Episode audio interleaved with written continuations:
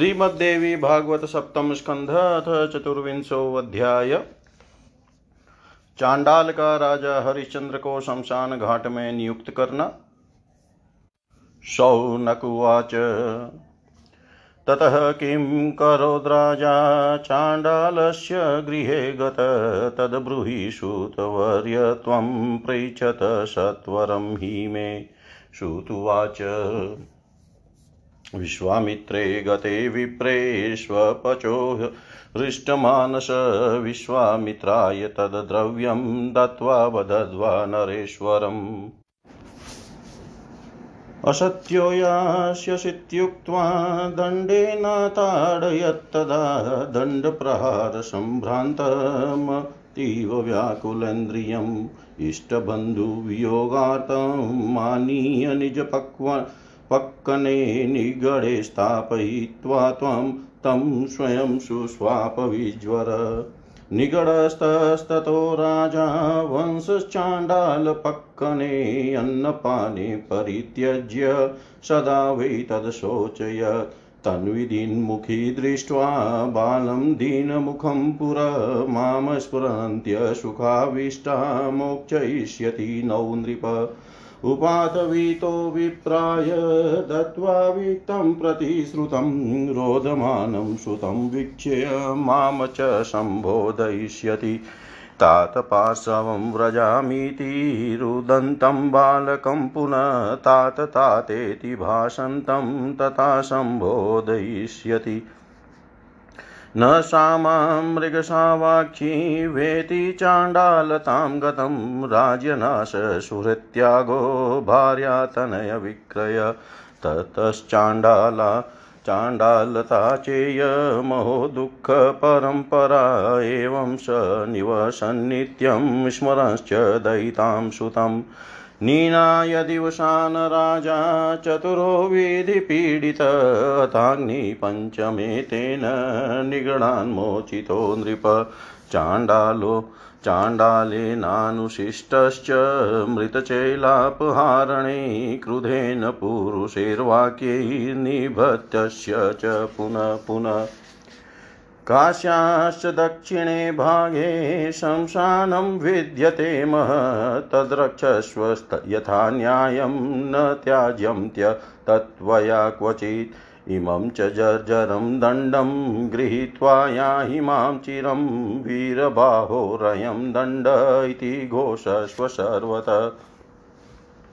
श्रुत्वाच कस्मिंश्च कस्मिंश्चिदथ काले तु मृतचेलापहारक हरिश्चन्द्रोऽभवद् राजा शंशाने तद्वशानुग चाण्डालेनानुशिष्टस्तु मृतचैलापहारिणा राजा तेन समादिष्टो जगाम शवमन्दिरम्।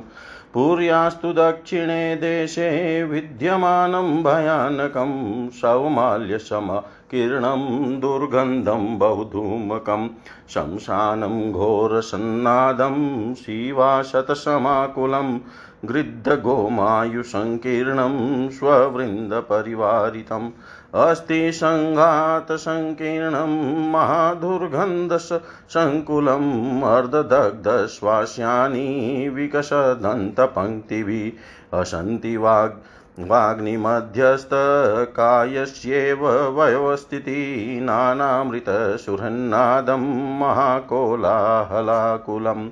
आपुत्रमित्र हा बन्धो भ्रातर्वत्स प्रियाद्य मे हाप्यते भागिनेर्याः मातुल्पितामह। मातामह पितः पौत्र क्व गतोऽस्येहि बान्धव इति शब्दैः समाकीर्णं भैरवै सर्वदेहिनां ज्वलनमांसवशामेदच्छुभि क्षुब्मीति ध्वनिसङ्कुलम् अग्निश्चटचटाशब्दो भैरवो यत्र जायते। कल्पान्तसदृशाकारं शंशानं तत्सुदारुणं स राजा तत्र सम्प्राप्तो दुःखादेवं शोचत।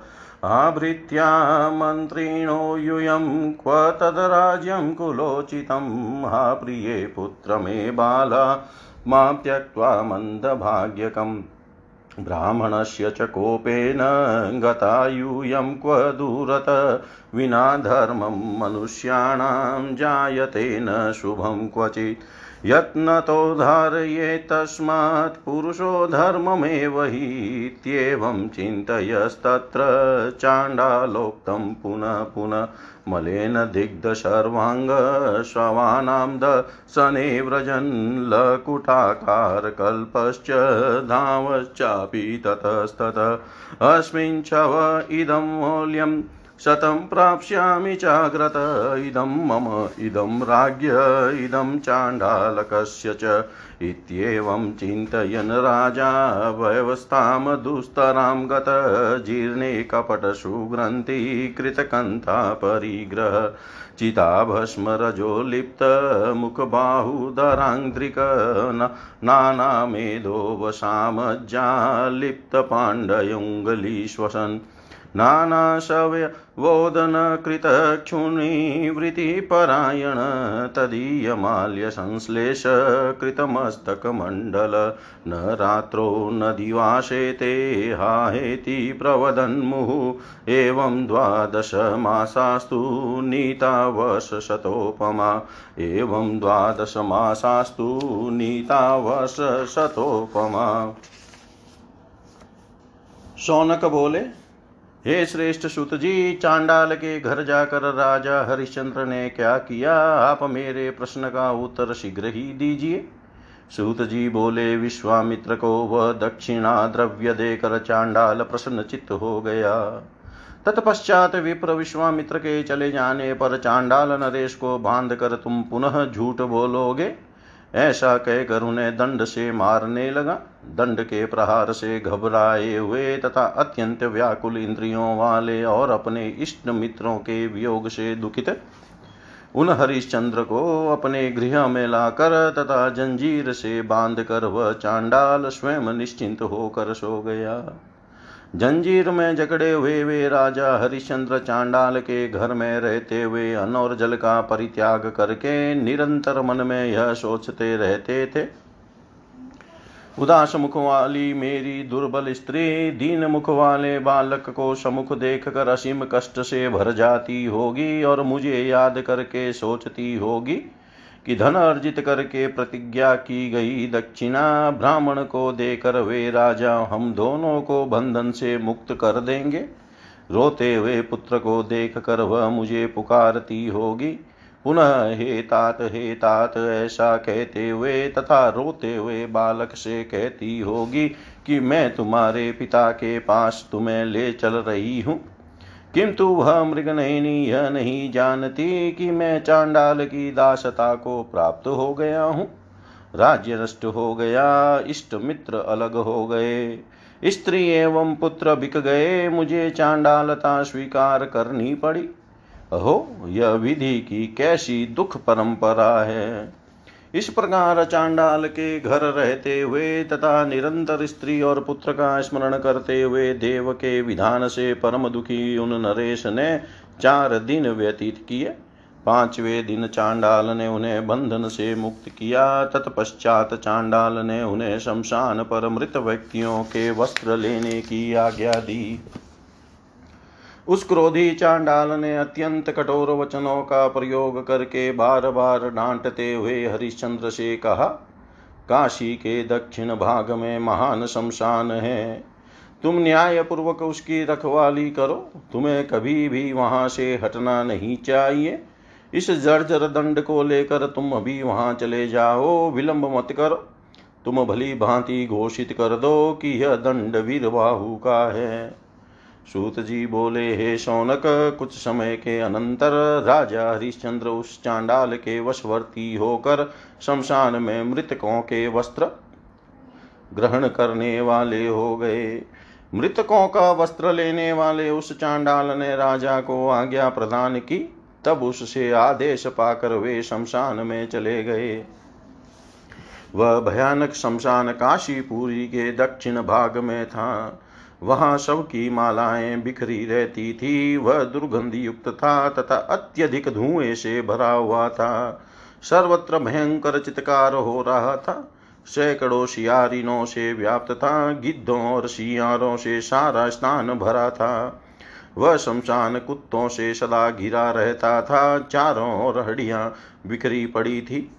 महान दुर्गंध से भरा हुआ था। अध जले शवों के मुख निकले हुए दांतों से हँसते जैसे दिख रहे थे। चिता के मध्य स्थित शव की ऐसी दशा थी।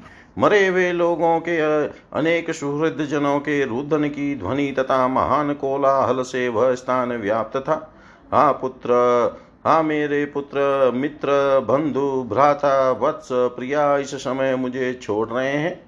हाँ पूज्य भागिने मातुल पितामह, मातामह, पिता, पौत्र, आप कहाँ चले गए? हे बांधव हे बांधव, लौट आइए। इस प्रकार वहाँ उपस्थित सभी लोगों के भीषण शब्दों से वह शमशान व्याप्त था जलते हुए मांस वसा और मेद से साय साय की ध्वनि निकलती थी। अग्नि में से चटचटाने का जहाँ भयंकर शब्द होता था इस प्रकार का वह शमशान अत्यंत भीषण तथा प्रलय कालीन स्वरूप वाला था। वहाँ पहुंचकर राजा हरिश्चंद्र दुख पूर्वक इस प्रकार सोचने लगे, हाय मेरे भृत्य तथा मंत्री गण तुम कहाँ हो? कुल परंपरा से प्राप्त मेरा राज्य कहाँ गया? हे प्रिय, हे अबोध पुत्र, मुझ अभागे को छोड़कर ब्राह्मण के कोप से तुम लोग दूर कहाँ चले गए? धर्म के बिना मनुष्य का कभी कल्याण नहीं हो सकता। अतएव मनुष्य को चाहिए कि यत्न पूर्वक धर्म को धारण करे। इन बातों तथा चांडाल के कहे हुए वचनों को वे पुनः पुनः सोचते रहते थे। मेल से लिप्त शरीर वाले तथा लकड़ी के समान दुर्बल देह वाले वे राजा शवों को देखने के लिए जाते थे तथा इधर उधर दौड़ते भी रहते थे। इस सबसे यह मूल्य मिला, पुनः दूसरे से सौ मुद्रा मूल्य मिलेगा। यह मेरा है, यह राजा का और यह चांडाल का। इस प्रकार सोचते हुए वे राजा महान दुर्गति को प्राप्त हुए। उनके शरीर पर एक ही पुराना वस्त्र था, जिसमें बहुत सी गांठें लगी थी। एकमात्र कंठ था, गुदड़ी ही उनके पास थी। उनके मुख, हाथ, उदर और पैर चित्ता की राख एवं धूल से दूसरित थे। हाथ की अंगुलियाँ तरह तरह के मेद वसा और मज्जा से शनि रहती थी और वे दुर्गंध युक्त श्वास लेते रहते थे। शवों के पिंड दानार्थ जो भात बनता था, उससे वे अपनी भूख मिटाते थे। शवों की माला पहनकर अपने मस्तक को मंडित किए रहते थे। हाय हाय, ऐसा बार बार कहते हुए न वे दिन में सो पाते थे और न रात में ही। इस प्रकार महाराज हरिश्चंद्र ने बारह महीने सौ वर्ष के समान व्यतीत किए। इति श्रीमद्देवी भागवते महापुराणे अष्टादशसाहस्रयां संहितायां सप्तमस्कन्धे हरिश्चन्द्रचिन्ता वर्णनं नाम चतुर्विंशोऽध्याय। सर्वं श्रीशां सदाशिवार्पणम् अस्तु। ॐ विष्णवे नमः। ॐ विष्णवे नमः। ॐ विष्णवे नमः। श्रीमद्देवी भागवत सप्तम स्कंध पंचविंशोऽध्याय सर्पदंश से रोहित की मृत्यु, रानी का करुण विला पहरेदारों का रानी को राक्षसी समझकर चांडाल को सौंपना और चांडाल का हरिश्चंद्र को उसके वध की आज्ञा देना सुतुवाच। एकदा तु गतोरन्तुं बालके सहितो बहि वाराणस्या नातिदूरे रोहिताख्यकुमारक क्रीडां कृत्वा ततो दर्भान् गृहीतुमुपचक्रमे कोमलानल्पमूलाश्च आर्यप्रीत्यर्थमित्युक्त्वा हस्तयुग्मेन यत्नतः सलक्षणाश्च संविधोर्बहिर्म सलक्षणं पलाशकाष्ठान्यादाय त्वग्निहोमार्थमादरात् मस्तके भारकं कृत्वा खिद्यमान पदे पदे। उदकस्थानमासाद्य तदा बालस्त्रिशान्वित भुवि भारं विनिक्षिप्य जलस्थाने तदा शिशु कामतसलिलं पीत्वा विश्रम्य च मुहूर्त्कं वल्मिकोपरि विन्यस्तभारोहतुं प्रचक्रमे विश्वामित्राज्ञया तावत् कृष्णसर्पो भयावः महाविशो महाघोरो वल्मिका निर्गतस्तदा तेनाशो बालको दष्टस्तदेव च पपातः रोहिताख्यमृतं दृष्ट्वा ययुर्बाला द्विजालयम् त्वरिता भयसंविघ्ना प्रोचुस्तन्मातुरग्रत हे विप्रदासी ते पुत्र क्रीडां कर्तुं बहिर्गत अस्माभिः सहितस्तत्र सर्पदष्टो मृतस्तत इति सा तद्वचः श्रुत्वा वज्रपातोपमं तदा पपातमूर्छिता भूमौ क्षीणेव कदलीयताथं तां ब्राह्मणो रुष्टपानीयेनाभ्यसिञ्चत मुहूर्ता च तनां प्राप्ता ब्राह्मणस्तामथा ब्रवीद् ब्राह्मण उवाच लक्ष्मीकारकं निन्द्यम् जानति त्वं निशामुखे। रोदनं कुरुषे दुष्टे लजाते हृदयेन किं। ब्राह्मणेर्विनुर्ब्राह्मणे ब्राह्मणेनेव मुक्ता स न किञ्चिद्वाक्यमब्रवीत् रुरोधकरुणं दीना, पुत्रशोकेन पीडिता, श्रुपूर्णमुखी दीना, धूसरा मुक्तमूर्धजा, अथ तां कुपितो विप्रो राजपत्नीमभाषत धिक्त्वां दुष्टे क्रयं गृहं, मम कार्यं विलुम्पसि। अशक्ता चेत् कथं तर्हि गृहीतं मम तद्धनम् एवं निभत्सिता तेन क्रूरवाक्ये पुनः पुनः रुदिता कारणं प्राह विप्रं गदगदया गिरा। स्वामिन मम सूतो बाल। सर्पदष्टो मृतो वै। अनुज्ञां मे प्रयच्छस्व। द्रष्टुं यास्यामि बालकं। दुर्लभं दर्शनं तेन सञ्जातं मम सुव्रत। इत्युक्त्वा करुणं बाला पुनरेव रुरोध पुनस्तां कुपितो विप्रो राजपत्नीमभाषत ब्राह्मण उवाच।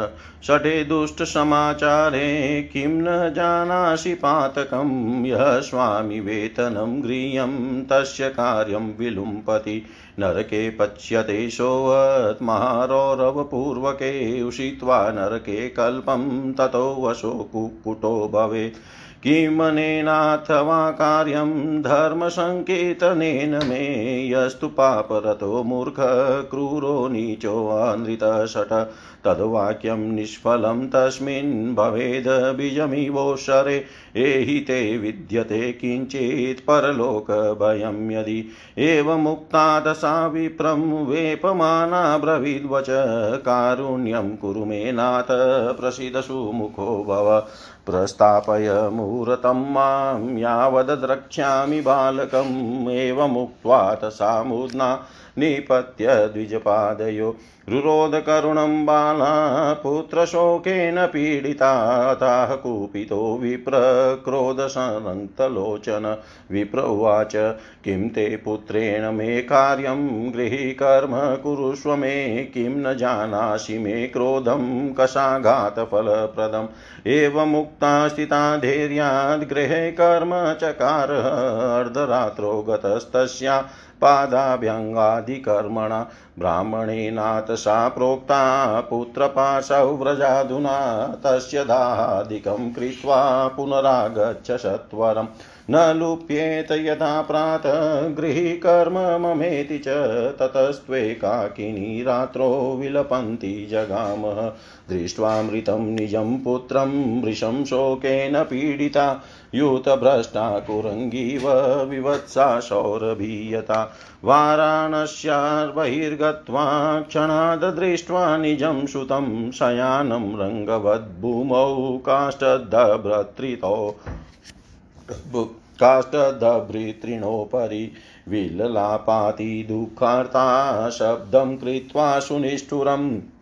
एहि मे समुखं कस्माद्रोषितो वशि वदाधुना आयास्या विमुखो नित्यम् अम्बे इत्युक्त्वा पुनः पुनः गत्वा स्खलत्पदा तस्य पपातो पुनः सा चेतनां प्राप्य दोभ्र्यामालिङ्ग्य बालकं तन्मुखे वदनं न्यस्य रुरोदातस्वनेस्तदा कराभ्यां ताडनं चक्रे मस्तकस्योदरस्य च आबालहाशिषो वत्सहा कुमारकसुन्दर आराजन् क्व गतोषि त्वं पश्येमं बालकं निजं प्राणेभ्योऽपि गरीयांसं भूतले पतितं मृतम् तथा पश्यन्मुखं तस्य भूयो जीवितशङ्कया निजीर्ववदनं ज्ञात्वा मूर्छिता निपपातः हस्तेन वदनं गृह्यं पुनरेवं भाषत शयनं त्यज हे बाल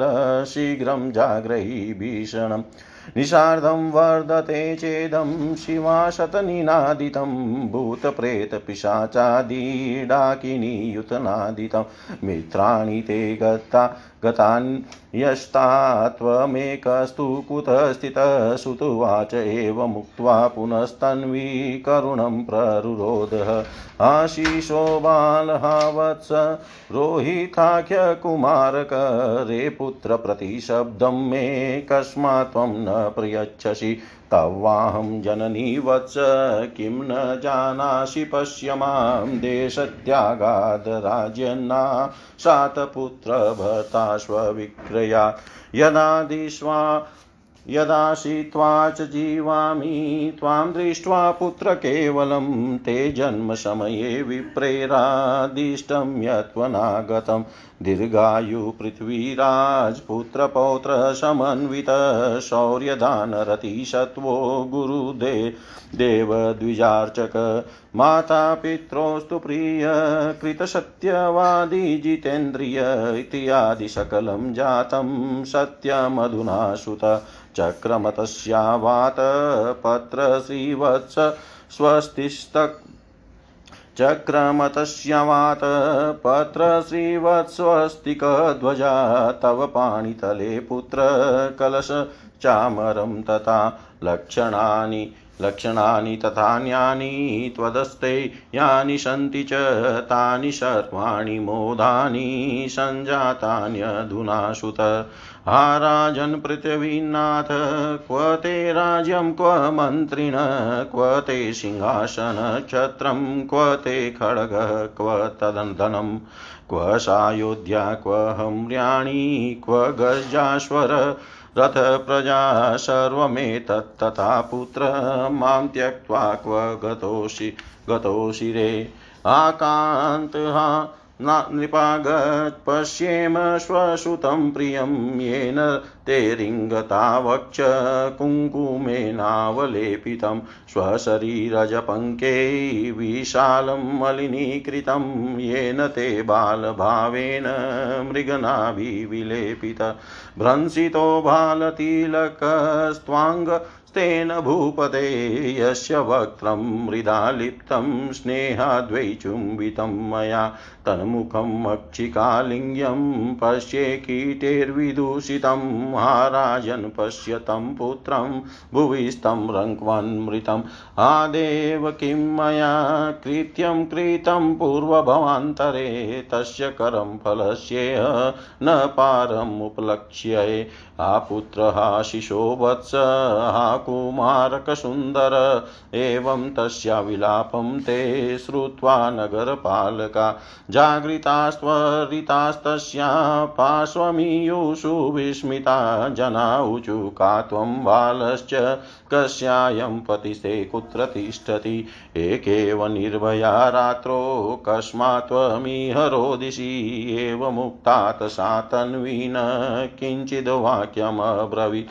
भूयोऽपि पृष्टा सा तूष्णीं स्तब्धीभूता बभूव विललापातिदुःखार्ता शोकाश्रुप्तलु लुतलोचना अथ ते शङ्कितास्तस्यां रोमाञ्चिततनुरुहा सन्त्रस्ता प्राहुरन्योन्यमुदधृता, युधपाणय, नूनं स्त्री न भवत्येषा यत किञ्चिन् भाषते तस्मादद्या तस्मादवद्या भवेदेशा यत्नतो बालघातिनि। शुभाचेतर्हि किं हि अत्र निषार्धे तिष्ठते बहिः भक्षार्थ आत्मनयानुन्मानित् कस्यचिशिशु इत्युक्त्वा तै गृहीता सा गाढं केशेषु सत्वरं भुजयोरपरेश्चेव केश चापि गलके तथा खेचरीयास्यति तित्युक्तं बहुभिः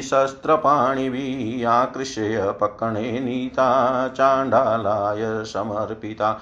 हे चाण्डाल् बहिः दृष्टा यस्माभिबालघातिनी वध्यता वध्यतामेषा शीघ्रं नीत्वा बहिस्थले चाण्डालः प्राह तां दृष्ट्वा ज्ञातेयं लोकविश्रुता न दृष्टपूर्वां केनापि लोकडिभ्यान्यनेकदा।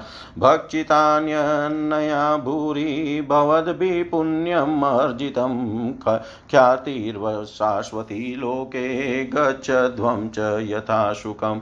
द्विजस्त्रीबालघोघाती स्वर्णस्तेयी च यो नर अग्निधोवत्मघाती च मद्यपो गुरुतल्पग। महाजन्विरोधी च तस्य पुण्यप्रदो वध। द्विजस्यापि स्त्रियो वापि न दोषो विद्यते वधे अस्यावधश्च मे योग्य इत्युक्त्वा गाढबन्धने बधद्वा केशेष्वताकृष्य रजुभिस्तामताडय।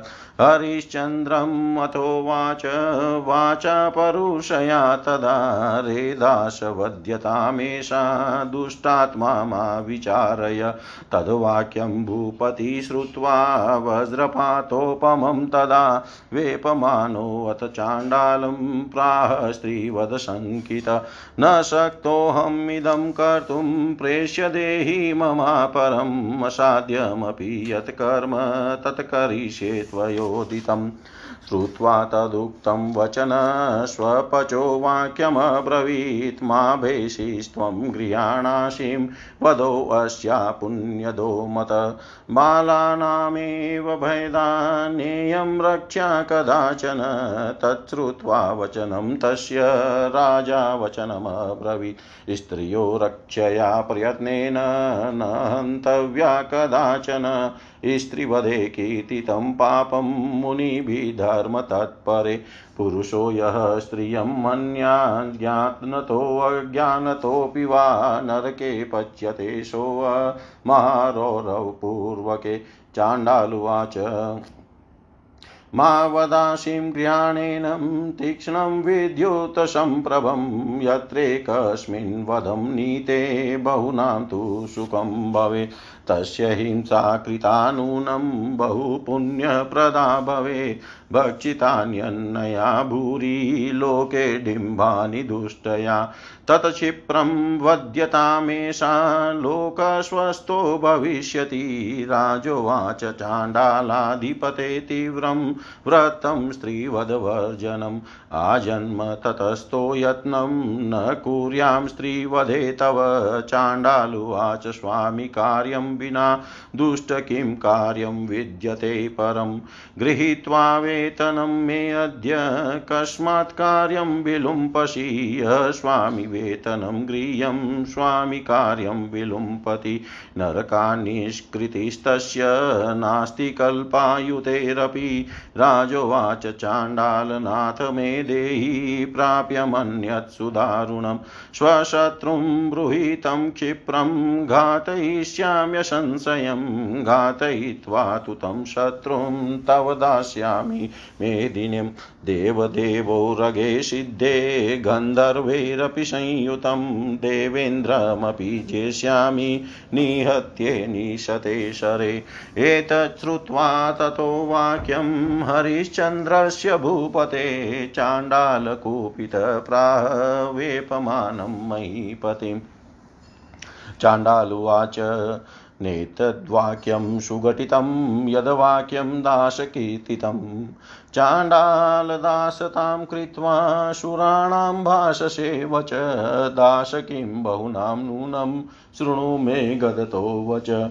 निर्लज तव चेदस्ति, किञ्चित् पापभयं हृदि, किमर्थं दासतां यातश्चाण्डालस्य तु वेश्मनि।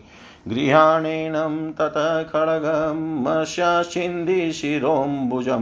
एवमुक्त्वा त चाण्डालो रागे खड्गं न्यवेदय एवमुक्त्वा त चाण्डालो रागे खड्गं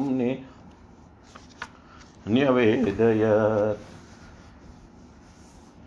सूत जी बोले, हे शौनक, एक समय की बात है वह रोहित नामक राजकुमार लड़कों के साथ बाहर खेलने के लिए वाराणसी के समीप चला गया।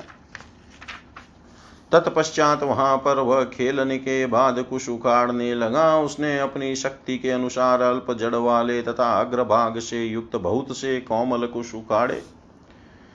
इससे मेरे आर्य स्वामी प्रसन्न होंगे, ऐसा बोलते वह बड़ी सावधानी से दोनों हाथों से कुश उखाड़ता था। साथ ही वह उत्तम लक्षणों वाली समिधाओं तथा ईंधन हेतु श्रेष्ठ लकड़ियों और यज्ञ हेतु कुशों तथा अग्नि में हवन के लिए पलाश काष्टों को आदर पूर्वक एकत्र करके संपूर्ण बोझ मस्तक पर रखकर दुखित होता वह पैदल चलने लगा और वह बालक प्यास से व्याकुल हो गया। वह शिशु एक जलाशय के पास पहुंचकर बोझ को ज़मीन पर रखकर जल स्थान पर गया और इच्छा अनुसार जल पीकर मुहूर्त पर विश्राम करके वल्मिक के ढेर पर रखे हुए उस बोझ को उठाने लगा। इसी, उसी समय विश्वामित्र की प्रेरणा से एक प्रचंड रूप वाला डरावना महाविषधर काला सर्प उस वल्मिक से निकला। उस सर्प ने बालक रोहित को डंस लिया और वह उसी समय भूमि पर गिर पड़ा। रोहित को मृत देख कर भय से व्याकुल सभी बालक शीघ्रता पूर्वक ब्राह्मण के घर गए और रोहित की माता के सामने खड़े होकर कहने लगे, हे विप्रदासी, आपका पुत्र हम लोगों के साथ खेलने के लिए बाहर गया हुआ था। वहाँ उसे सांप ने काट लिया, जिससे उसकी मृत्यु हो गई। वज्रपात सदृश वह बात सुनकर रानी मूर्छित हो गई और जड़ से कटे हुए केले के वृक्ष की भांति वे भूमि पर गिर पड़ी। इससे ब्राह्मण कुपित हो गया और उन पर जल से छींटे मारने लगा। थोड़ी देर में उन्हें चेतना आ गई, तब ब्राह्मण उनसे कहने लगा, ब्राह्मण बोला, हे दुष्टे साय काल के समय रोना निंदनीय तथा दरिद्रता प्रदान करने वाला होता है। ऐसा जानती हुई भी तुम इस समय रो रही हो। क्या तुम्हारे हृदय में लज्जा नहीं है? ब्राह्मण के ऐसा कहने पर वे कुछ भी नहीं बोली। पुत्र शोक से संतप्त तथा दिन होकर वे करुण क्रंदन करने लगी। उनका मुख आंसुओं से भीग गया था। उनकी दशा अत्यंत दयनीय थी। वे धूल दसरित हो गई थी तथा उनके सिर के केस अस्त व्यस्त हो गए थे। तब क्रोध में आकर ब्राह्मण ने उस रानी से कहा दुष्टे तुम्हें धिक्कार है, क्योंकि अपना मूल्य देकर भी तुम मेरे कार्य की उपेक्षा कर रही हो। यदि तुम काम करने में असमर्थ थी तो मुझसे वह धन तुमने क्यों लिया? इस प्रकार उस ब्राह्मण के द्वारा निष्ठुर वचनों से बार बार फटकारने पर रानी ने रोते हुए गदगद वाणी में अपने रुदन का कारण बताते हुए कहा, हे स्वामीन क्रीड़ा हेतु बाहर गए हुए मेरे पुत्र को सर्प ने डस लिया और वह मर गया। मैं उस बालक को देखने जाऊँगी। अतः आप मुझे आज्ञा दीजिए। हे सुव्रत, अब मेरे लिए उस पुत्र का दर्शन दुर्लभ हो गया है। इस प्रकार करुणापूर्ण वचन कहकर रानी फिर रोने लगी। इस पर ब्राह्मण कुपित होकर उन राजमहिषी से धीरे से कहने लगा। ब्राह्मण बोला, कुटिल व्यवहार वाली है सटे, क्या तुम्हें इस पाप का ज्ञान नहीं है कि जो मनुष्य अपने स्वामी से वेतन लेकर उसके कार्य की उपेक्षा करता है, वह महारौरव नरक में पड़ता है? एक कल्प तक नरक में रहकर वह मुर्गे की योनि में जन्म लेता है। अथवा इस धार्मिक चर्चा से मेरा क्या प्रयोजन है? क्योंकि पापी मूर्ख क्रूर, नीच मिथ्याभाषी एवं सठ के प्रति वह वचन उसी प्रकार निष्फल होता है, जैसे ऊसर में बोया गया भी। अतः यदि तुम्हें परलोक का कुछ भी भय हो तो जाओ, अपना कार्य करो। उसके ऐसा कहने पर भय के कारण थर थर कांपती हुई रानी ब्राह्मण से यह वचन बोली, हे नाथ, मुझ पर दया कीजिए। अनुग्रह कीजिए प्रसन्न मुख वाले हो ये मुझे मुहूर्त भर के लिए वहाँ जाने दीजिए, जिससे मैं अपने पुत्र को देख सकूँ। ऐसा कहकर पुत्र शोक से संतप्त वे रानी ब्राह्मण के चरणों पर सिर रखकर करुण विलाप करने लगी। इस पर क्रोध से लाल नेत्रों वाला वह ब्राह्मण कुपित होकर रानी से कहने लगा विप्र बोला तुम्हारे पुत्र से मेरा क्या प्रयोजन? तुम मेरे घर का कार्य संपन्न करो। क्या तुम कोड़ों के प्रहार का फल देने वाले मेरे क्रोध को नहीं जानती हो? इस प्रकार ब्राह्मण के कहने पर रानी धैर्य धारण करके उसके घर का काम करने में संलग्न हो गई। इस तरह पैर दबाने आदि कार्य करते रहने में उनकी आधी रात बीत गई। इसके बाद ब्राह्मण ने उनसे कहा, अब तुम अपने पुत्र के पास जाओ और उसका दाह संस्कार आदि संपन्न करके शीघ्र पुनः वापस आ जाना, जिससे मेरा प्रातःकालीन गृह कार्य बाधित न हो। तब रानी अकेली ही रात में विलाप करती हुई गई और अपने पुत्र को मृत देख कर अत्यंत शोकाकुल हो उठी। उस समय वे झुंड से बिछड़ी हुई हिरनी अथवा बिना बछड़े की गाय की भांति प्रतीत हो रही थी। थोड़ी ही देर में वाराणसी से बाहर निकलने पर काष्टकुश और तृण के ऊपर अपने पुत्र को रंक की भांति भूमि पर सोया हुआ देख कर वे दुख से अत्यंत अधीर हो गई और अत्यंत निष्ठुर शब्द करके विलाप करने लगी। मेरे सामने आओ और बताओ कि तुम इस समय मुझसे क्यों रूठ गए हो? पहले तुम बार बार अम्बा ऐसा कहकर मेरे सामने नित्य आया करते थे। इसके बाद लड़खड़ाते हुए पैरों से कुछ दूर जाकर वे मूर्छित होकर उसके ऊपर गिर पड़ी। तत्पश्चात सचेत होने पर बालक को दोनों हाथों में भरकर और उसके मुख से अपना मुख लगाकर वे करुण स्वर में रुदन करने लगी और दोनों हाथों से अपना सिर तथा वक्ष स्थल पीटने लगी। वे ऐसा कहकर रो रही थी, हा पुत्र, हा शिशो, हा वत्स, हा सुंदर कुमार, हा राजन, आप कहाँ चले गए? मृत होकर भूमि पर पड़े हुए अपने प्राणों से भी बढ़कर प्रिय पुत्र को देख तो लीजिए। तत्पश्चात कहीं बालक जीवित तो नहीं है, इस शंका से वे उसका मुख बार बार निहारने लगे, किंतु मुख की चेष्टा से उसे निष्प्राण जानकर पुनः मूर्छित होकर वे गिर पड़ी। इसके बाद हाथ में बालक का मुख लेकर उन्होंने इस प्रकार कहा, हे पुत्र, तुम इस भयंकर निद्रा का त्याग करो और शीघ्र जागो। आधी रात से भी अधिक समय हो रहा है। सैकड़ों शियारी ने बोल रही है, भूत प्रेत पिशाच डाकिनी आदि के समूह ध्वनि कर रहे हैं। सूर्यास्त होते ही तुम्हारे सभी मित्र चले गए, केवल तुम ही यहाँ कैसे रह गए? सूत जी बोले, ऐसा कहकर दुर्बल शरीर वाली रानी पुनः इस प्रकार करुण रुदन करने लगी। शिशो, हा बालक, हा वत्स, हा रोहित नाम वाले कुमार, हे पुत्र तुम मेरी बात का उत्तर क्यों नहीं दे रहे हो? हे वत्स, क्या तुम यह नहीं जानते कि मैं तुम्हारी माता हूँ मेरी? और देखो, हे पुत्र, मुझे अपना देश छोड़ना पड़ा राज्य विहीन होना पड़ा, और पति के द्वारा बेच दिए जाने पर दासी बनना पड़ा। फिर भी हे पुत्र केवल तुम्हें देख कर जी रही हूँ। तुम्हारे जन्म के समय ब्राह्मणों ने भविष्य के संबंध में बताया था कि यह बालक दीर्घ आयु वाला पृथ्वी का शासक पुत्र पौत्र से संपन्न, पराक्रम तथा दान के प्रति अनुराग रखने वाला, बलवान ब्राह्मण गुरु देवता का उपासक माता पिता को प्रसन्न रखने वाला, सत्यवादी और जितेंद्रिय होगा। किंतु हे पुत्र, यह सब इस समय असत्य सिद्ध हो गया। हे पुत्र, तुम्हारी हथेली में चक्र मत्स्य छत्र श्रीवत्स, स्वस्तिक ध्वजा, कलश तथा चामर आदि के चिन्ह और हे सुत आदि के चिन्ह है। हे सुत, अन्य जो भी शुभ लक्षण तुम्हारे हाथ में विद्यमान है, वे सब इस समय निष्फल हो गए हैं। हा राजन, हा पृथ्वीनाथ आपका राज्य, आपके मंत्री, आपका सिंहासन, आपका छत्र, आपका खड़ग, आपका वह धन भव वह अयोध्या राजमहल, हाथी, घोड़े, रथ और प्रजा, ये सब कहाँ चले गए? हे पुत्र, इन सब के साथ ही तुम भी मुझे छोड़कर कहीं चले गए। आकांत हा राजन, आइए अपने इस प्रिय पुत्र को देख लीजिए। जो खेलते खेलते आपके वक्ष पर चढ़कर कुमकुम से लिप्त उस विशाल वक्ष को अपने शरीर में लगे धूल तथा कीचड़ से मलिन कर देता था। आपकी गोद में बैठकर जो बाल सुलभ स्वभाव के कारण आपके ललाट पर लगे हुए कस्तूरी मिश्रित चंदन के तिलक को मिटा देता था हे भूपते, जिसके मिट्टी लगे मुख को मैं स्नेह पूर्वक चूम लेती थी, उसी मुख को आज मैं देख रही हूँ कि कीड़ों ने उसे विकृत कर दिया है और उस पर मक्खियाँ बैठ रही है। हे राजन, अकिंचन की भांति पृथ्वी पर पड़े इस मृत पुत्र को देख लीजिए। हा देव, मैंने पूर्व जन्म में कौन सा कार्य कर दिया था कि उस कर्म फल का अंत में देख नहीं पा रही हूँ? हा पुत्र, हा शिशो, हा वत्स, हा सुंदर कुमार, उस रानी का ऐसा विलाप सुनकर नगर पालक जाग गए और वे अत्यंत आश्चर्यचकित होकर शीघ्र ही उनके पास पहुँचे।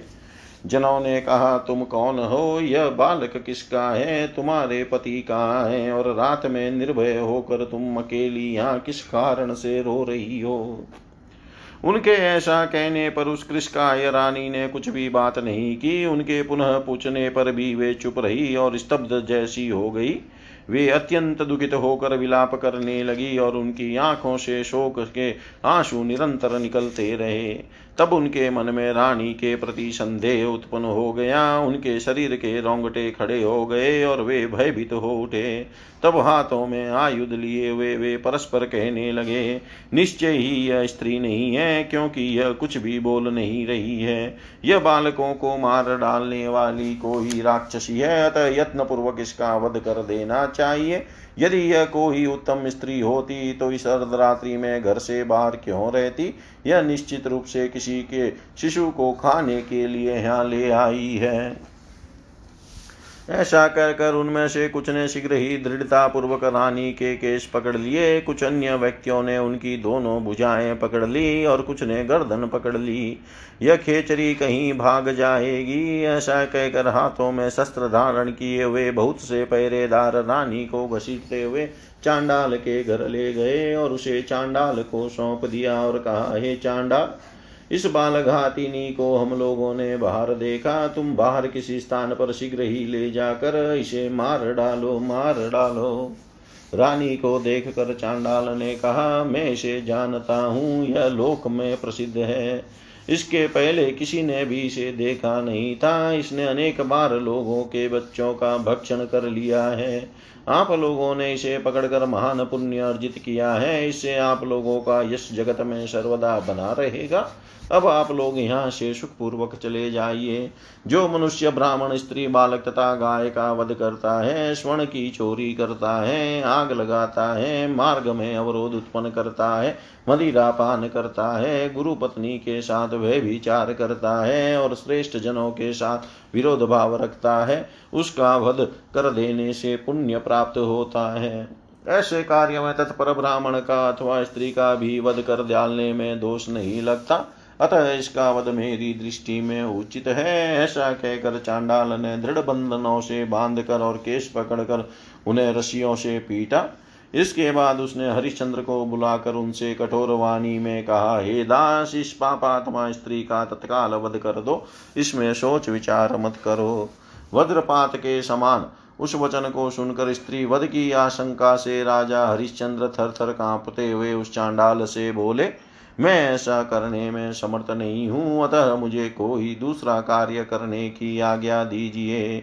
इसके अतिरिक्त आप जो भी कठिन से कठिन कार्य करने को कहेंगे, उसे मैं संपन्न कर दूँगा। उनके द्वारा कही गई यह बात सुनकर चांडाल ने यह वचन कहा, तुम बिल्कुल मत डरो, तलवार उठाओ और इसका वध कर दो, क्योंकि ऐसी स्त्री का वध अत्यंत पुण्यदायक माना गया है। बालकों की बालकों को भय पहुँचाने वाली यह स्त्री कभी भी रक्षा के योग्य नहीं है। चांडाल की वह बात सुनकर राजा ने यह वचन कहा, जिस किसी भी उपाय से स्त्रियों की रक्षा करनी चाहिए, उनका वध कभी नहीं करना चाहिए, क्योंकि धर्मपरायण मुनियों ने स्त्री वध को पाप बताया है। जो पुरुष जानकर अथवा अनजान में भी स्त्री की हत्या करता है, वह महारौरव नरक में गिरकर यातना भोगता है। चांडाल बोला, यह सब मत बोलो। विद्युत के साथ चमकने वाली यह तीक्ष्ण तलवार उठा लो। क्योंकि यदि एकाद एक का वध कर देने से बहुत प्राणियों को सुख हो तो उसकी की गई हिंसा निश्चय ही पुण्यप्रद होती है। यह दुष्टा संसार में बहुत से बच्चों को खा चुकी है। अतः शीघ्र ही इसका वध कर दो, जिससे लोक शांतिमय हो जाए। राजा बोले, हे चांडाल राज, मैंने आजीवन स्त्री वध न करने का कठोर व्रत ले रखा है। अतः मैं स्त्री वध के लिए प्रयत्न नहीं कर सकता। अपितु आपका अन्य कोई कार्य संपन्न करूँगा। चांडाल बोले। चंडाल बोला रे दुष्ट स्वामी के इस कार्य को छोड़कर तुम्हारे लिए दूसरा कौन सा कार्य है? वेतन लेकर मेरे कार्य की उपेक्षा क्यों कर रहे हो? जो सेवक स्वामी से वेतन लेकर उसके कार्य की उपेक्षा करता है, उसका दस हज़ार कल्पों तक नरक से उद्धार नहीं होता। राजा बोले, हे चांडाल नाथ आप मुझे कोई अन्य अत्यंत कठिन कार्य करने का आदेश दीजिए। आप अपने किसी शत्रु को बताएँ, मैं उसे निसंदेह शीघ्र ही मार डालूँगा और उस शत्रु का वध करके उसकी भूमि आपको सौंप दूँगा। हे देव देवताओं, नागों, सिद्धों और गंधर्वों सहित इंद्र को भी तीक्ष्ण बाणों से मार कर उन्हें जीत लूँगा। तब राजा हरिश्चंद्र का यह वचन सुनकर उस चांडाल ने क्रुद्ध होकर थर थर काँप रहे उन राजा से कहा, चांडाल बोला, सेवकों के लिए जो बात कही गई है, वह बात तुम्हारे व्यवहार में लक्षित नहीं होती। चांडाल की दास्ता करके तुम देवताओं जैसी बात करते हो। अरे दास, अधिक कहने से क्या प्रयोजन? तुम मेरी बात ध्यान से सुनो। निर्लज यदि तुम्हारे हृदय में थोड़ा भी पाप का भय था तो चांडाल के घर में दास्ता करना तुमने स्वीकार ही क्यों किया? अतः इस तलवार को उठाओ और इसके कमलवत सिर को काट दो। ऐसा कहकर चांडाल ने राजा को तलवार पकड़ा दी। इति श्रीमद्देवी भागवते महापुराणे अष्टादशसहस्रयां सहितायां सप्तमस्कन्धे चाण्डालाज्ञया हरिश्चन्द्रस्य खड्गग्रहण वर्णनं नाम पञ्चविंशोऽध्याय सर्वं श्रीशां सदाशिवार्पणम् अस्तु। ॐ विष्णवे नमः, ॐ विष्णवे नमः, ॐ विष्णवे नमः।